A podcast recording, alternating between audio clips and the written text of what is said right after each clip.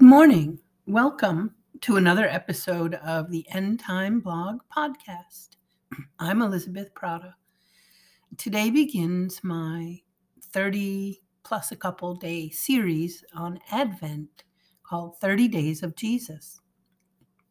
Normally, I post just a scripture picture that each day progressively move through the prophecies of Jesus' incarnation to his arrival, his ministry, his death, resurrection, and ascension, and promise of return.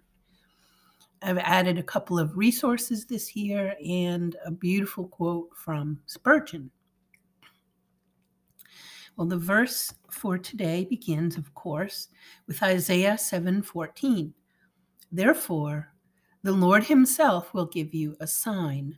The virgin will conceive and give birth to a son, and will call him Emmanuel. Charles Spurgeon, on the prophecy of the virgin birth, said, and at first, we see here, in speaking of this birth of Christ, a miraculous conception. The text says expressly, Behold, a virgin shall conceive and bear a son. This expression is unparalleled, even in sacred writ. Of no other woman could it be said, beside the Virgin Mary, and of no other man could it be written that his mother was a virgin. That was Spurgeon. And here's another quote from Spurgeon. Um, it's really good. There is the finite and the infinite there is the mortal and the immortal, corruption and incorruption, the manhood and the Godhead, time married to eternity. There is God linked with a creature, the infinity of the august Maker, come to tabernacle on this speck of earth, the vast unbounded one whom earth could not hold and the heavens cannot contain, lying in his mother's arms.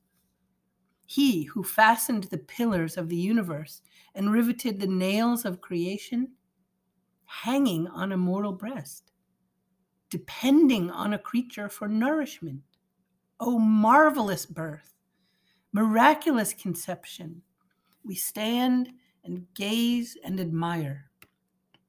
Verily, angels may wish to look into a subject too dark for us to speak of. Well, there we leave it. A virgin has conceived and born a son. Both of those quotes were from Spurgeon's sermon called The Birth of Christ. One more sermon quote from his um, sermon called The First Christmas Carol, based on um, the verse from Luke and Spurgeon said on Christmas, though creation may be a majestic organ of praise, it cannot reach the compass of the golden canticle incarnation.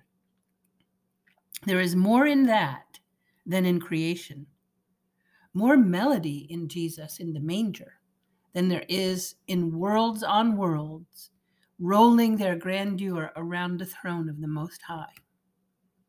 Wow. A couple resources for you to look up or think of. A Ligonier devotional by Derek Thomas called Christmas Prophecy and Fulfillment. And from Got Questions How many prophecies did Jesus fulfill? And that's it. Thank you for listening to another episode of the End Time Blog podcast. Have a marvelous day, and thanks for listening.